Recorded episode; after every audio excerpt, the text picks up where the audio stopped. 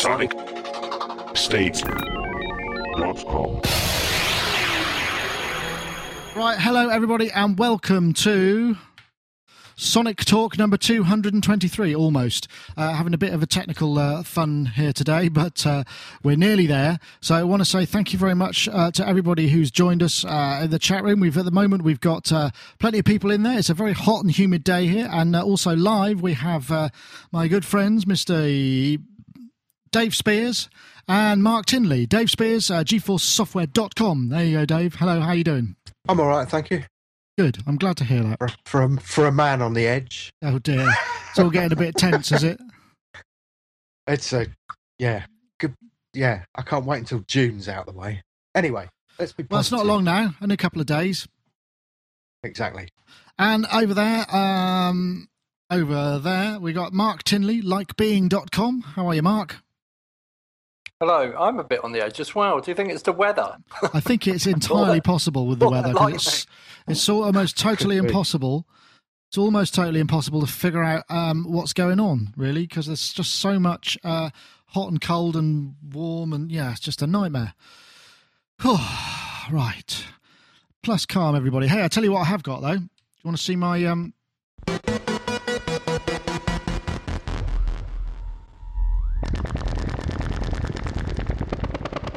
just finishing a review of the uh, of the expert sleepers ES1, ES3, and uh, Silent Way plugins, which we talked about. Absolutely fantastic, I have to say. Really awesome. Got it set up polyphonically. Uh, anyway, the, the, review should be ready quite soon, I think. So uh, we'll um, hope you enjoy. But I, I remember thinking it would be everything I hoped it was, and it really is. It's really quite remarkable. Got it set up using uh, Ableton Live in polyphonic mode, playing three voices and controlling things all over the place. Amazing.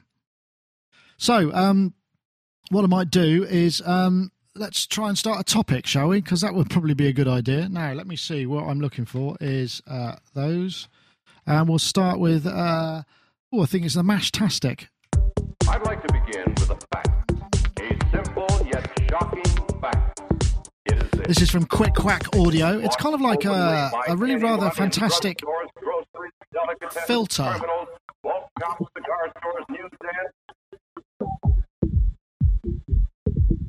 Allows you to sort of draw into the spectrum and just sort of isolate frequencies in sort of, uh, which is a kind of common theme from today.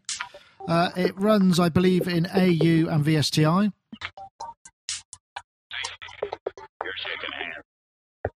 Anyone get a chance to have a look at this? This is Mash It's from QuikQuak Audio. It's 50 quid. Uh, it's got eight uh, stereo areas of shot cutoff filtering, uh, just level separately in selected uh, zones. They call it Mash, tas- MashTactic, which uh, is a bit of a tongue twister.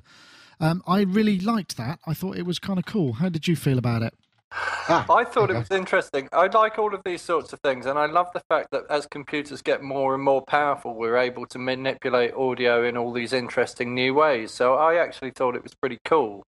Um, whether I'd use it or not is a completely different question. Um, probably not, but I still think it might be useful for something. Right, I've just got Rich Hilton. Um, I'm going to go and get him quickly because um, he's in Brazil. You might say something intelligent. he's in Brazil. Hey, fellas. Hey, Rich. I didn't realize you were in Brazil. yeah, it's true. Another Wednesday, another country. Yeah, right. Have you literally just got off the plane? Uh, not too long ago. Oh, Jesus. A long flight? It only seemed that way because the large guy next to me was basically almost laying on top of me through the entire thing, which I know sounds incredibly unappetizing oh, and was geez. even less pleasant than it sounds. Oh man, I, I I feel for you, dude. Yeah, well, glad he didn't. so I'm guessing I'm guessing uh, I'm guessing you're doing some shows, right? Uh, we have a show on Thursday. Yeah. Uh, one show. One show. Jeez. Hi, fellas. Um, well, uh, Rich Hilton, of course, Hiltonius, um, globe-trotting chic player, and also uh, studio guy with Nile Rodgers back in uh, USA when he'll be back, I guess, at the end of the week the one uh, after his one gig? Yes, Saturday. Wow. I'll be back Saturday. Trooping.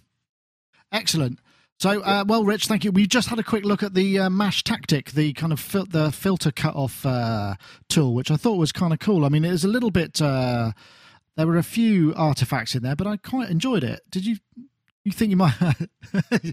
I, I, I just uh, when Rich yawns, it's not because he's bored. It's just because he's really tired. I'm sorry. That's all right. We appreciate you joining us. Did you get a chance to Uh, look yeah, at it looked, it looked really interesting to me for people who want to do what that thing does. Um, and and it ties into other sort of spectral analysis tools that we've discussed in the past and may even be discussing later today. Very true. Um, but uh, yeah, I kind of enjoyed their little demo. I'm not quite sure what I would do with it, but uh, it was able to remove a snare drum just fine. That was interesting. Well, I, I mean, I'm guessing you might be able to use it just for sort of, well, I mean, mashup, but using stuff that you, you know, reject, rejecting things that you don't want that maybe you want to take from either multi-track audio or from loops or whatever, which is, you know, is is got to be a useful feature in some respects. I, I suppose if you have a loop that's perfect except for that harmonica player, then yeah. I know, Dave. You uh, you impressed with this? Is it? Is it? Has there been some sort of advance in spectral analysis recently that means that we're seeing a lot more of this? I don't know. I mean, it's interesting that this and the other thing we're going to talk about came along at the, pretty much the same time. I quite like the idea. I'd like it if this was kind of remote so that I could take it into restaurants and then use it to eliminate all of the background music that I didn't like. Nice idea.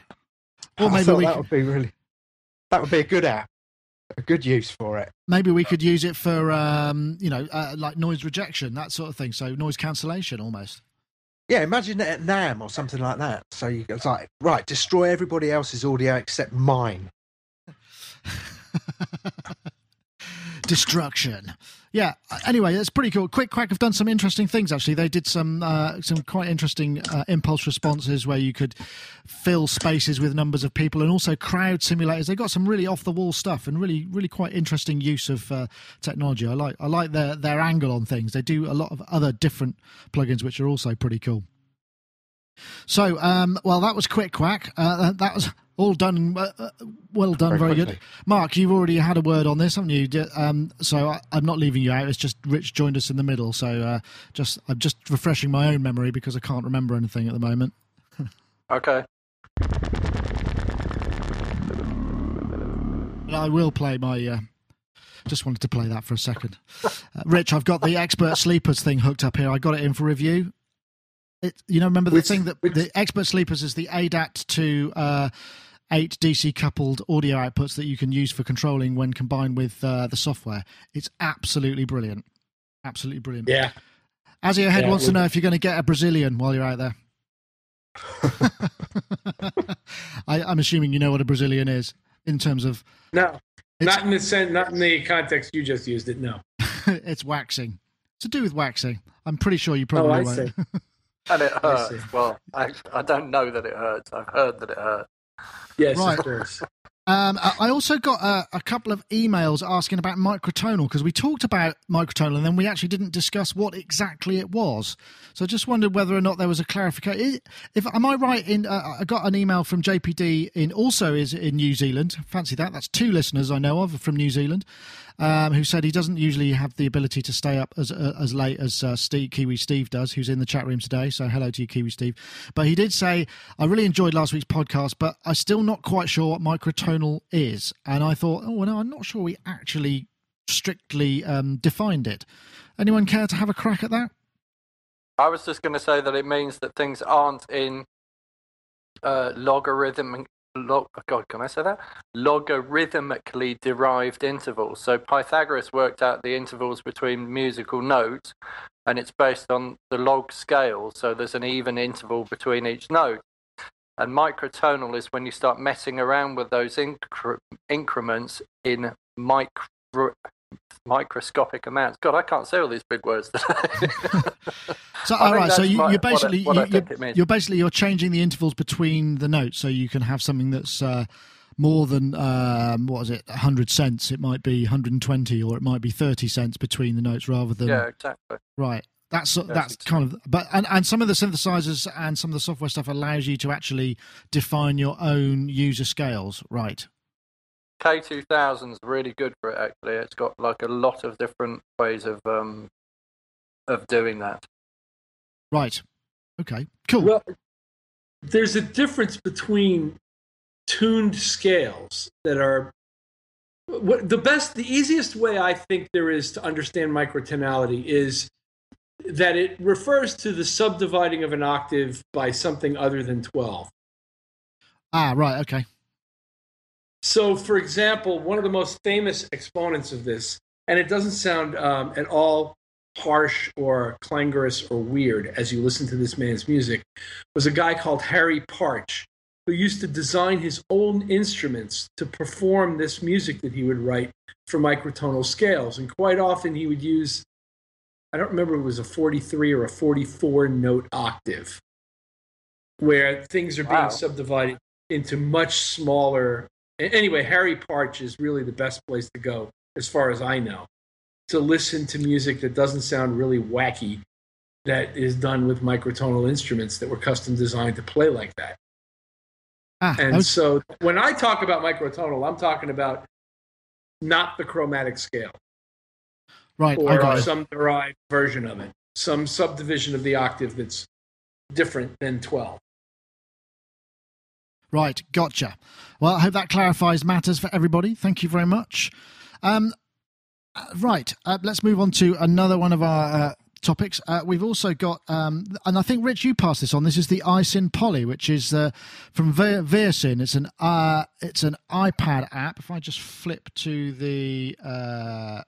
Uh, it's it's basically, as far as I can tell, it's a kind of another one of these multi uh, environment uh, music creation tools on iPad. It's got three synthesizers, it's got a drum page, a synth page, three of those, and there's three oscillators on the synth, multi-mode filter, sequencer page, uh, help page, which is also handy, and uh, there's a video there that is. Uh, I wonder if I'll play, if that will play. Let's have a look. Welcome hear what it to another like. demo from AudioMidi.com. Today we're looking at iSyn Poly. It's a complete electronic music studio for your iPad, featuring three independent synthesizers, a drum machine, and most importantly, a full sequencer to record them. The drum machine allows you to play live or with a step sequencer. Anyway, that was uh, just a brief introduction from Audio MIDI, guys. Um, Rich, I'm guessing, did you get a chance to, to play with this? I'm guessing if you've been flying, you probably haven't. I haven't actually played with it, but I've watched their demo video a few times. Yeah, look looked kind of cool. I'm not. I, I'm not. I haven't. Don't own any VirSyn instruments. I know, uh, Dave. You didn't they do Lounge Lizard? Is that theirs? No, that's applied acoustics. Ah, okay. No, they did a really interesting vocal thing, didn't they? V O K L or V O K L, V O K A L. I forget which. Uh, and uh, vocal modeler and things like that. Am I right or am I rambling? I'm pretty sure. I know they have done a vocoder. I can't remember what it's called to be honest. Uh, they did that verse in what was it, Tera and other yeah other bits and pieces. Tera's supposed to be um, pretty, pretty well thought of, as far as I can gather. Uh, anyway, six quid, uh, about ten bucks. So uh, another, yeah, another application for the iPad that uh, is kind of gives you a music production environment, as does the Fruity Loops. Uh, if I go to that now, I think we might have something on that. Yeah, I think Mark, you'll probably be interested. in This is the the Fruity Loops for iOS. In fact, actually, before I do that, I think I should probably go to the. Um, uh, a, word from our sponsors. So I'm just going to say uh, thank you to the show sponsors, who are in fact Yamaha. Uh, what you're seeing here of the video, if you're watching the video, are the beautiful, sexy sort of flyby shots of their N8 and N12 analog mixers with uh, digital audio interface uh, based on FireWire. Uh, they are.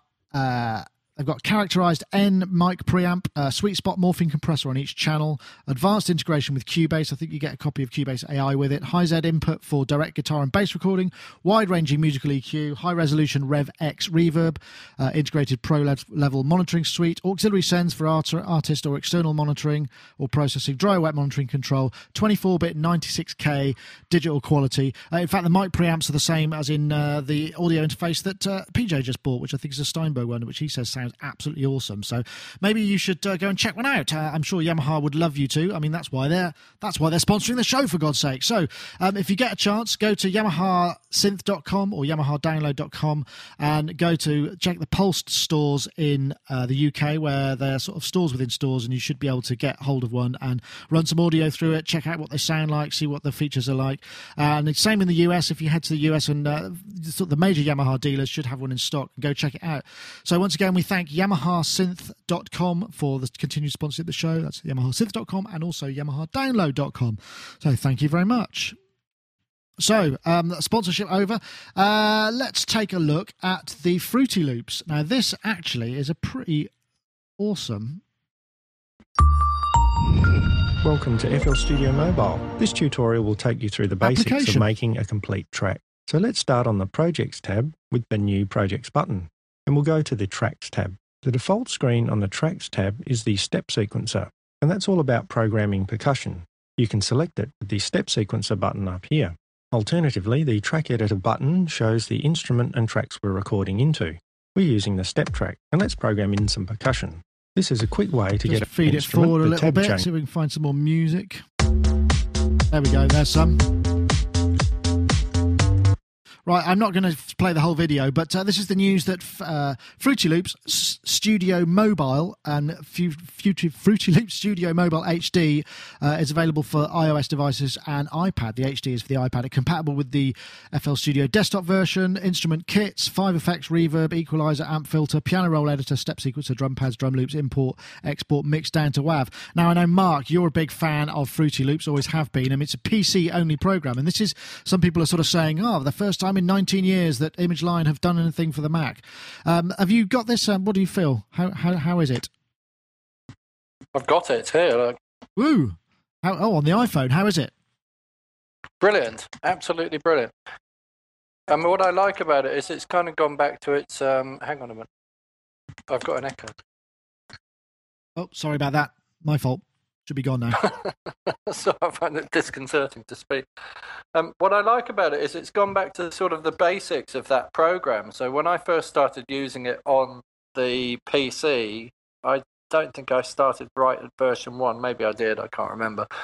But it was it was very simple, and I I've always loved step programs step programming and constructing things out of patterns. So it suits me perfectly, and it makes doing things like weird time signatures really easy because you can lay the the grid of the keys out to sort of see where you're going with it and sort of make these weird beats and stuff. So um, I absolutely love it.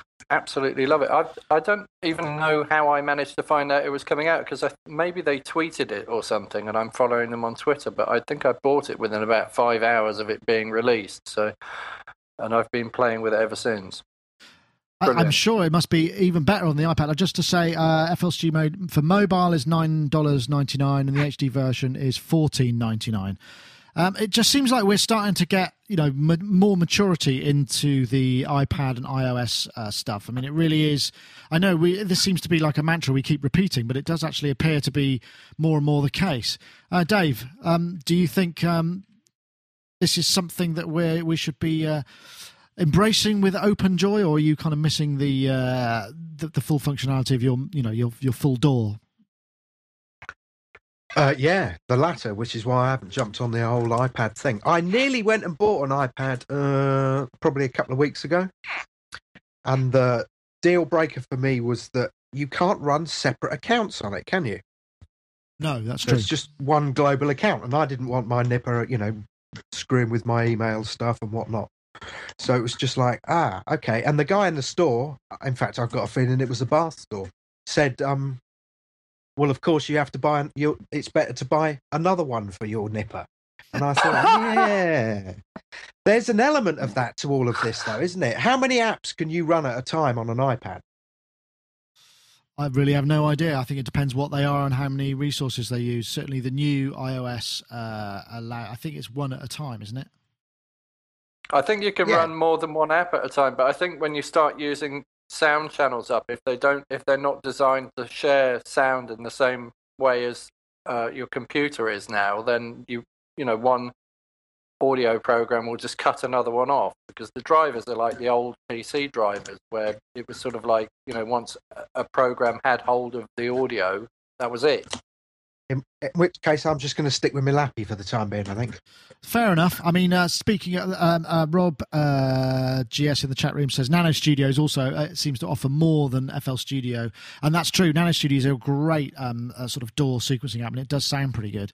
Uh, speaking of laptops, I'd just like to say that I I, I finally optimized opt- used the optical outputs on the uh, on on the MacBook and the um, the main computer now. So any stuff I'm playing back from my MacBook Pro comes into the uh, the Yamaha DM1000 digitally. I've got an optical to coax converter and then I've also got a coax to optical converter that takes the audio into the uh, the Skype feed and the stuff that you're hearing optically into the computer. So I've got no analog anymore, and that has actually changed things quite a bit. That's just an aside; has absolutely nothing to do with uh, the Fruity Loops OIS whatsoever. I just thought I'd mention it.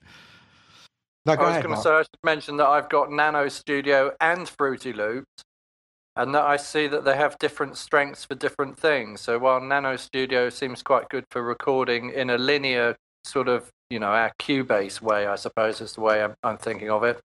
Uh, Fruity Loops for me is like using a TR909. It has that same. I mean, the keys even remind me of the TR909 or the 808. So it has that sort of 16 step, step programmed kind of pattern feel. Mm. Whereas Nano Studio for me is much more. Yeah, it's more uh, recorded performance, cut and paste kind of thing. Yes, that's true. Yeah, but Nano Studio also has fantastic sounds in terms of if you want to make 80s style acid house. I think it's I think whoever put that program together was probably uh, you know influenced quite strongly by that era. This thing sounds amazing. I'll tell you what. nice shot, Rich. Rich with an apple. This uh, I'm just going back to this just because I'm, I'm really psyched about it. I've got one voice playing on the Monopoly, one voice playing on the uh, Dope and one voice on the Dark Energy, and all this kind of ring mod kind of stuff.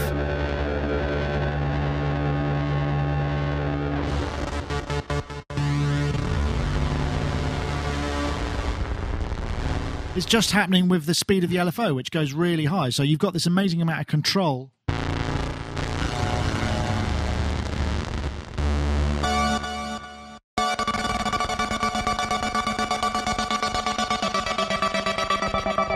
anyway, I, I, won't go on. You'll have to wait for the review, but I just wanted to mention it again because I am really psyched about it. And uh, to be honest, I've spent such a long time figuring out how to get it to work that I kind of want to tell the world about it because otherwise it'll be it'll just be gone, and all the effort will be lost, and I'll just have to keep it to myself. Um, anyway, uh, so FL Studio available now, um, and um, people are very excited about it. Right, um, going back to, uh, we've got another topic which is also quite interesting, um, based on the, uh, well, this is spectral layers, and this is the idea of an, sort of using image photo, uh, image editing, a la Photoshop, um, still and still using the spectrograph uh, to um, to edit audio and extract things. So let me see if I can actually uh, get this to work all right.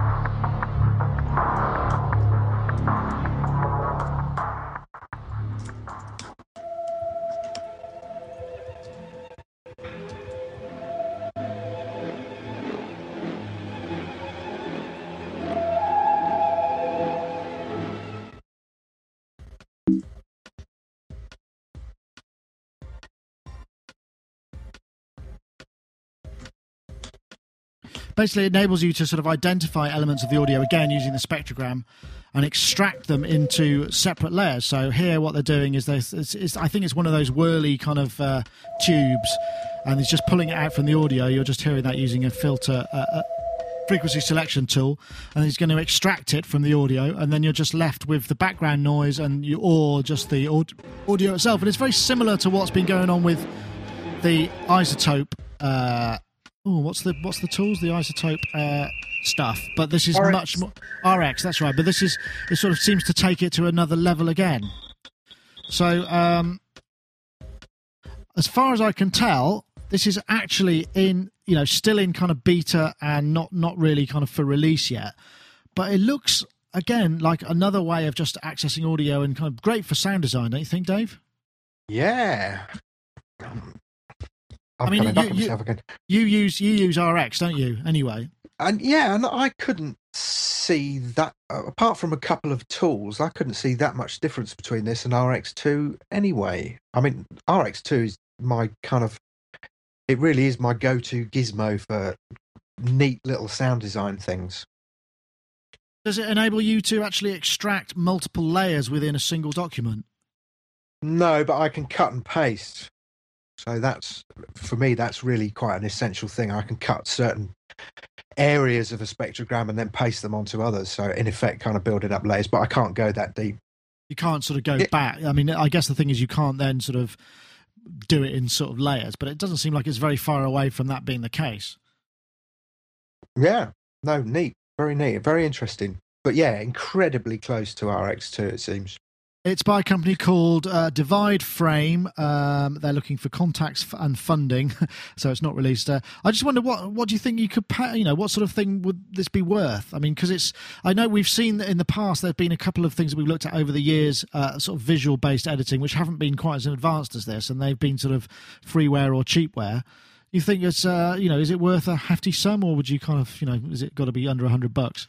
No, I think uh, I can't remember how much RX2 is, but I mean I think that's pretty damn reasonably priced. That's certainly over hundred, isn't it? It's about I think it's about two or three hundred bucks, isn't it? Oh, that's the point. Yeah, they do two versions. They? They do an advanced, which is very detailed. Uh, that's the one I use. That's quite expensive, and then they do another slightly lesser advanced one. Um, yeah, no, I can imagine. You know, it depends. If you're going to put it on an iPad, then you're going to charge a couple of bucks for it, aren't you? Well, that's the uh, that's the differential. I know, Rich. This something? Uh, again, this sort of comes back to sort of is it something that you could use? I suppose it's similar to the whole Melodyne DNA thing, but it's sort of more spectrographic rather than frequency based. Or, or am I um, not getting it?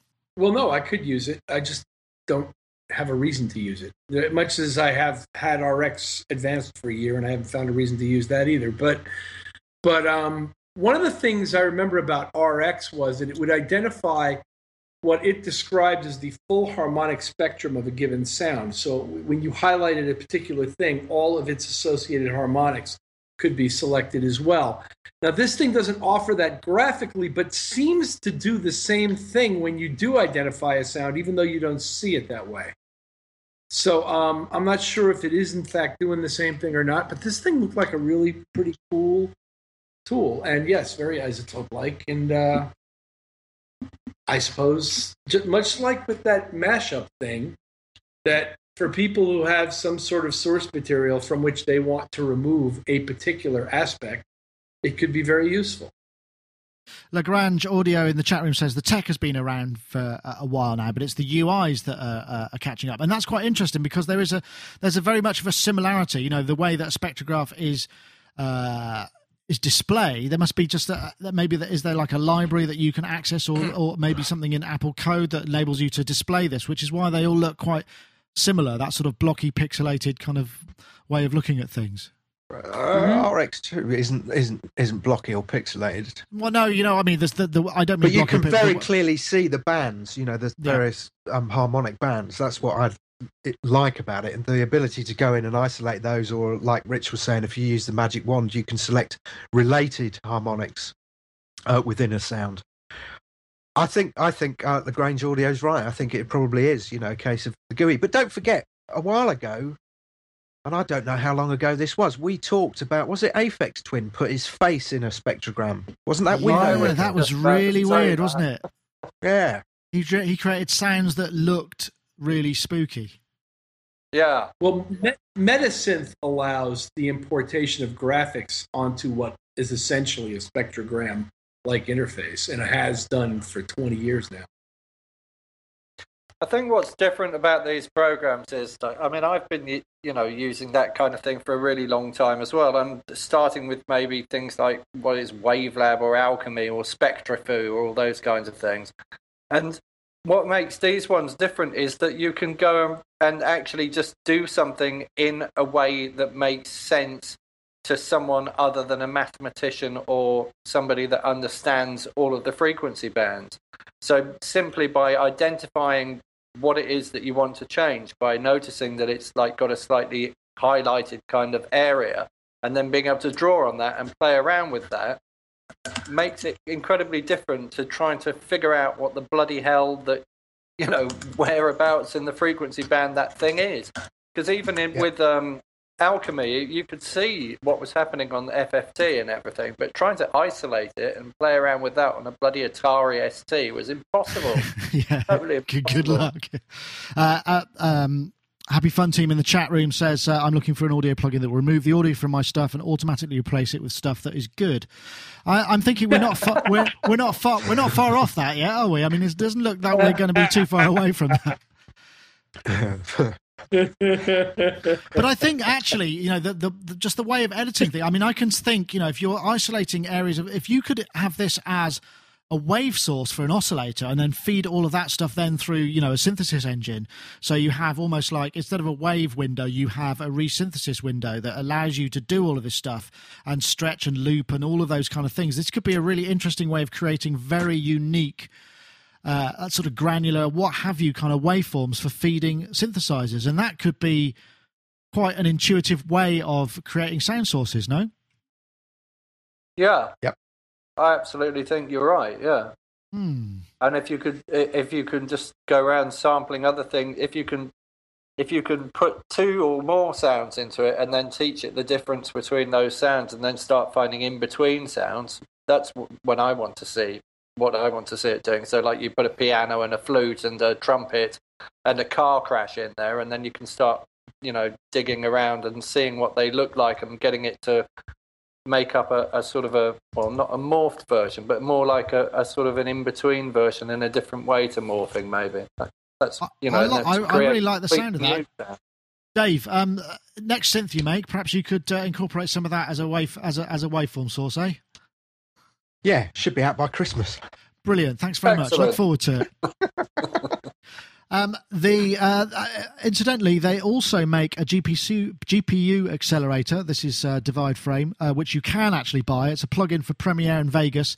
Allows you to take control, take use of the GPU, which is the on your graphics card to to accelerate the decoding and playback of H.264 um, video in case you're interested 95 bucks. I, I, think i might actually get that for my video editing because the files i'm generating are getting in bigger and bigger and bigger at the moment. It just seems to be a never ending battle to actually get a machine that can play it back. Um, gosh we've sort of flown through even though i was 20 minutes late on the podcast we seem to have flown through the topics. That's either because i'm completely underprepared uh, have come up with a bunch of crummy topics or uh, there's just not much to say about them I can't really decide which that could be. We could talk, could talk a bit more about the expert sleepers if you like, but I'm guessing people might be a bit bored of that by now. I think you're doing fabulously. Thank you very much, Mark. Yeah. Uh, just one other thing about the expert sleepers.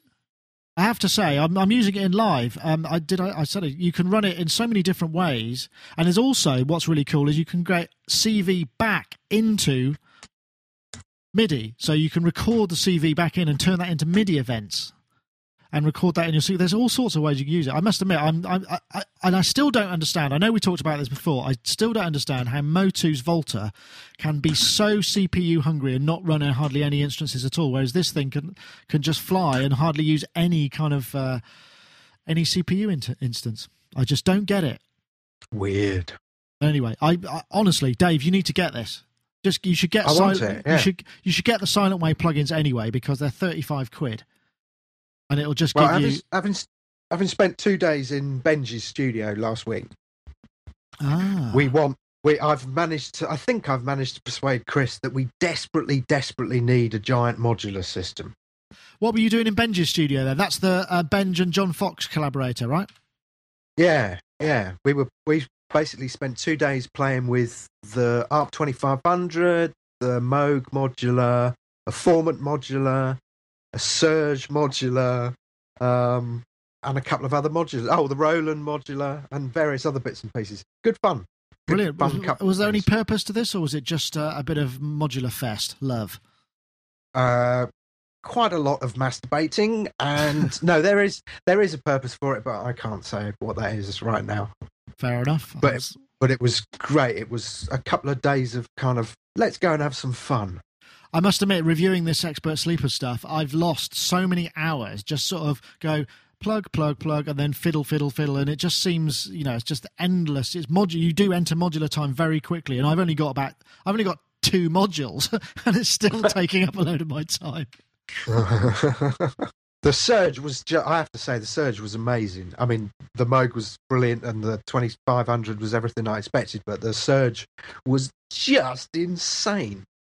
I've never come across one. What's what's the sort of characteristics? Is it the oscillators, the filters, or the the, the patching? What's what's what have they got that makes it? Uh... It's just the fact that you can patch on top. You know, using those banana cables, you can patch on top of patches. I mean, there's no keyboard to it, so basically you just plug in and plug in and plug in. Great little sequencer, and uh, my plan worked. You see, because I thought, oh, I'll get on with a couple of other things, and I'll leave Chris to the uh, modular stuff. And at the end of it, he came out going, "We definitely need to get a big modular." oh, and... Excellent. Well done there, Dave. Nice bit of sales. Yeah, I, it was yeah, it was a good job. Well done. I was impressed. Well, I'm thinking now. You know, I'm I'm starting to look on eBay for for modules that aren't control modules because I mean, I want to get some filters and some uh, and some more oscillators uh, basically to go in this uh, case because uh, here in the background, if I switch to that uh, oh, I've got actually. I can switch. You see there, uh, the, the, listeners will see.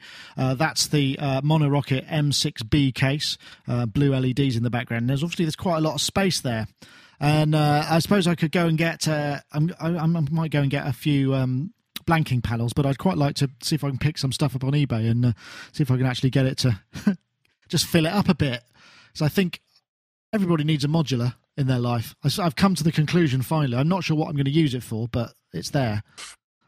It's like the anti iPad, isn't it? Hey, Nick, on the subject of Serge, my recollection, and it's been a long time since I stood in front of one of these things, is that they offer certain kinds of modules that basically nobody else makes.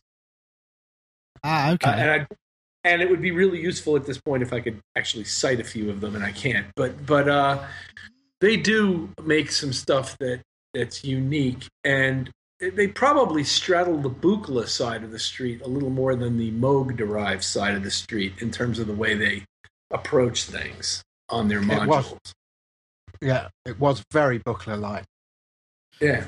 I've never, I've never really had uh, time or inclination to play with Buchla, but I'm, I'm starting, or, or I even had had one at my disposal. But uh, I'm wondering if I can. Uh, do they? They're not in a Eurorack format, are they? Buchla by any chance? Oh, no, and they're insane money now. Yeah, they are expensive, aren't they? What should I get next then? I'm looking Just keep filling it up. I don't know. I, there was a Wasp filter on eBay, but it went for like sixty quid, and you can buy it for new for sixty quid. That's the problem with this stuff. You see it, you go, oh, "That's cheap," and then it goes for the same amount a new one would go for. It sort of doesn't make any sense. eBay never makes any sense. I need to look somewhere else, obviously. Yeah, just no. Wait till the end of July, beginning of August, when everyone's on holiday. Get it then. That's a very wise words there, Mark. Very wise words. So um, let's see. Well, we got another. Oh, we got vibrations. Let's see if I can find. Uh, I can get that to work. Another topic, which is. Uh, oh yeah, there we go. I quite like this one.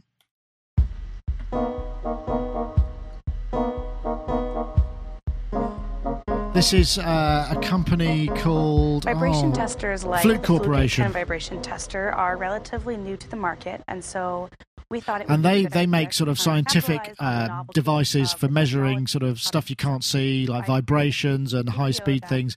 and they made a video uh, which was really kind of cool uh, which you're seeing how they made here uh, there we go. That's the cymbal. Where you can see things vibrate. In essence, simulating what the using a thousand frames per second uh, video camera, and uh, just did some really cool things. And it's, I mean, it's completely unrelated to their products in terms of they they don't always do. They don't make products that necessarily film things at a thousand frames a second, but they're just showing some really cool high speed photography. Now, I can't think of any reason why uh, this should be in the show other than it's sort of hidden attributes of things that we don't normally see. And it just seemed, I, am sure, wasn't there a phase in the sort of 60s or 70, uh, 70s or 80s where people got, uh, they, they, they started using the first high speed film cameras and there was like the bullet through the peach and the drips and the drops. And we seem to kind of be rediscovering all of that kind of stuff again. I wonder whether or not we'll soon be seeing, um, to go with Wimbledon, the Athena poster of the girl in the tennis court uh, hitching up her skirt. Uh, uh, I don't know. Do you think that's been on my wall for thirty years? Is that the uh, is this is this the sort of video equivalent? I guess it is in a kind of yeah. I thought you were going to say something sensible about tennis balls. Well, I have been um, watching tennis. Wimbledon's on at the moment, of course. Yes, I saw a tiny bit yesterday and thought, I don't know who any of these people are anymore. Ah, well, anyway, that's that. That's some great stuff. Some great stuff. Um, cool though. The cymbal I mean, what's amazing is just how much movement is put through these things when you hit a cymbal I mean, it's just massive, and you just don't think that. You think, uh, how does that happen? How can we not see that sort of level of movement? It's quite interesting stuff. The way it flexes awesome. Uh, anything to add, Mark? Being an engineer, is there something? Do they make any tools that you could use for listening to creaks and groans of your motorcycle engines? I would love to listen to some of the creaks and groans of my motorcycle engine. Um, I mean, it just Tai Chi comes to mind actually because I I don't actually know what half the moves that happen are in Tai Chi. Things happen in your body that you don't really notice are happening, if that makes any sense. So if you could slow it down and see what actually happened, like when and the, the kind of kung fu things when people are cutting through like blocks of wood and all that sort of stuff. I want to see more of that. Um, I mean, I, this is something that's been around for a long time, though, that kind of slowed down photography, isn't it? I suppose nobody's really applied it to things that make particularly loud noises, but I found it really interesting. A thousand frames a second is pretty radical. It is, yeah. I think the Radiohead guys, you know, when they use that, uh, I can't remember what the video was with the car crash thing. Um, I think that was about 300 frames a second. So a thousand is pretty amazing. Yeah, I, I, know. I can't remember what the name of the camera was, but it uh, looked pretty fun. I know, Rich. Do you get? I mean, can you? I mean, it's like that thing. Also, I, mean, I suppose the only thing that I can think of that is similar in the audio world is uh, slowing down. You know, bats, and so you can hear them. They sound like birds. You know, so you can bring them down into the audio spectrum. Are there any kind of examples of that, how you would use that in music production? That kind of technique. Well, I think we've seen some of that in the extreme uh, time shifting of, of source sounds where people are using time expansion programs to take a you know half second event and turn it into a 30 second event and so to some extent you get it with that and i you know the only other thing i can think of is the vast manipulation of low frequencies that takes place in movie scores these days uh, i was recently watching part of inception so that comes to mind but um, they're really playing with the low end now because people have playback systems where they might be able to hear it. And so they do a lot more low frequency manipulation other than just the sort of shock and awe explosion stuff that used to come about in your surround movie theaters in the early days. Now they're really manipulating the low frequency a lot and creating a lot more activity down there. Um, and whether they're using slowed down uh, sources or not, I can't say. But uh, those are two aspects that come to mind. Uh, yeah, actually, John Van Eaton and a couple of other people in the chat room. Uh, the Paulstretch thing. Remember, there was that uh, was it eight hundred percent slowed down Justin Bieber track, which just sounded awesomely right. different and quite beautiful. I suppose that's something that's that's a sort of similar principle, isn't it? And now, I mean, because oh. we've we've not had uh, this extreme time stretch available to us for all that long. In fact, I'm not hearing it an awful lot. Dave, you, is this something you've used in sound design much, where you take it right right down and get that kind of granular beauty to it? No. Okay. I have. Can I hold my hand up and say I have? I yes, please do. Flashback generator by slowing things down like ridiculous amounts, ridiculous amounts. So I was taking like guitar chords and things, and then uh, I but I used Sony's. Well, it wasn't Sony's then. Soundforge when they first got that time stretch engine really good. All right. And I actually yep. like gran- the granular kind of quality of it as well when it starts breaking things up into sort of like things happen and then it resynthesizes the bits in between. So the way it resynthesizes the bits in between makes some kind of fairly new and unique sound suppose I should put it online or something, uh, Howie in the chat room, that's Howard Scarr, of course, uh, famed sound designer, says the VSynth freeze function was uh, something similar. I'm guessing what makes these things work in terms of audio, like the Paulstretch, is the interpolation between, you know, when you pull yeah. things apart that much, the stuff that happens in the gaps, you know, the crossfading yeah. or whatever, that makes it smoother and makes it sort of more uh, palatable and more sort of smooth sounding is, is what we're benefiting from. I mean, what's really cool about SoundForge is that it allows you to adjust the way that it's doing that in like loads and loads of different ways. So you can actually play around with the result But the, the new stuff in Pro Tools is really cool, isn't it? I haven't used that. Oh, it's really cool. Really, you can go 800 times in that and sort of play around with the, the way that it does it, whether it thinks it's a monophonic or polyphonic source, and um, uh, you get some really good kind of effects by doing that. So hmm, interesting. Well, um, I think we're probably. Um, it seems like we've kind of got to the end of our topic list. I don't know if anybody has anything to add. So, Rich, when's your gig? Is it you? You got a couple of days to recover from the uh, the, the trip first. My, my gig's tomorrow night. Ah, okay. So I have today to basically sleep it off and uh, have a little bit of Brazilian fun later, and then tomorrow is sound check and gig. Whereabouts in Brazil are you? Sao Paulo. Ah, okay. I have a friend who's in Brazil, lives in Brazil. Just trying ah. to remember where. I don't know where, where he lives. I think he's he, he. I don't know where he's close to. Probably not Sao Paulo. You know, it's immense. Yeah, it's a big uh, place. Even even the city of Sao Paulo, as we drove here from the airport, I couldn't believe how spread out it is. It's really massive. This city. I didn't realize it was so big. So and, what sort? Uh, what sort of numbers pardon? are you playing for? What sort of numbers are you playing for? Is it a big gig? Oh, I don't know. It's a private corporate thing. Uh, I don't know the what the numbers ah, are. Okay. It's a big hotel, but I don't know what, how many people are coming to the show.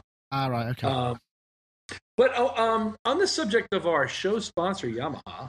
Yes. Uh, last week, I had the great privilege to see the new Chick Corea Return to Forever band, which includes Jean-Luc Ponty on violin and Frank Gambale on guitar, replacing Al Di Meola, which is nothing but good stuff to me.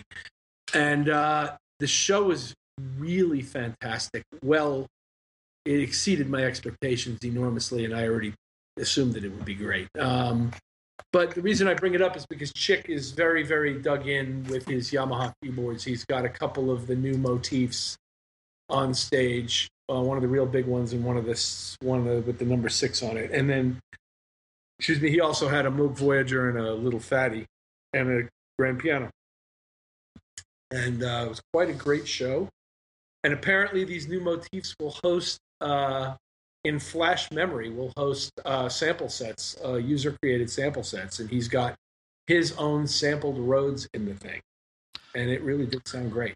Yeah, that's true. That um, in fact, um, I can't remember what, the company is now, but uh, I know there are a couple of companies who are making for the is it the XS or XF? It's the new one which has the flash ROM. You can get up to two gigs of flash ROM in it. It takes a while to load it up, but you can put your own stuff in there and create uh, these libraries. And yeah, you can. I mean, and it's just instant access. Once you got it all loaded up there, it's kind of you're good to go. I mean, that's one of the really impressive things about. And I must admit, you know, I've never been all that excited about the Yamaha workstation way of doing things until I reviewed the uh, MOX Six, which I got here, which I think actually. Um, kind of really opened my eyes to sort of how good the sounds and the synthesis and all of that, all those sort of functions have got actually. And uh, you know, this is the lower end of the motif engine. I can't imagine what you can get up to in a in an XF. I mean, it must be vast.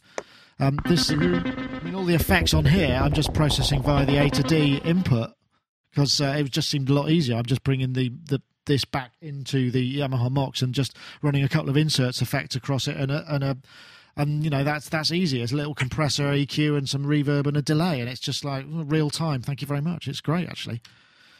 I think um, I think the problem is because of their their expense.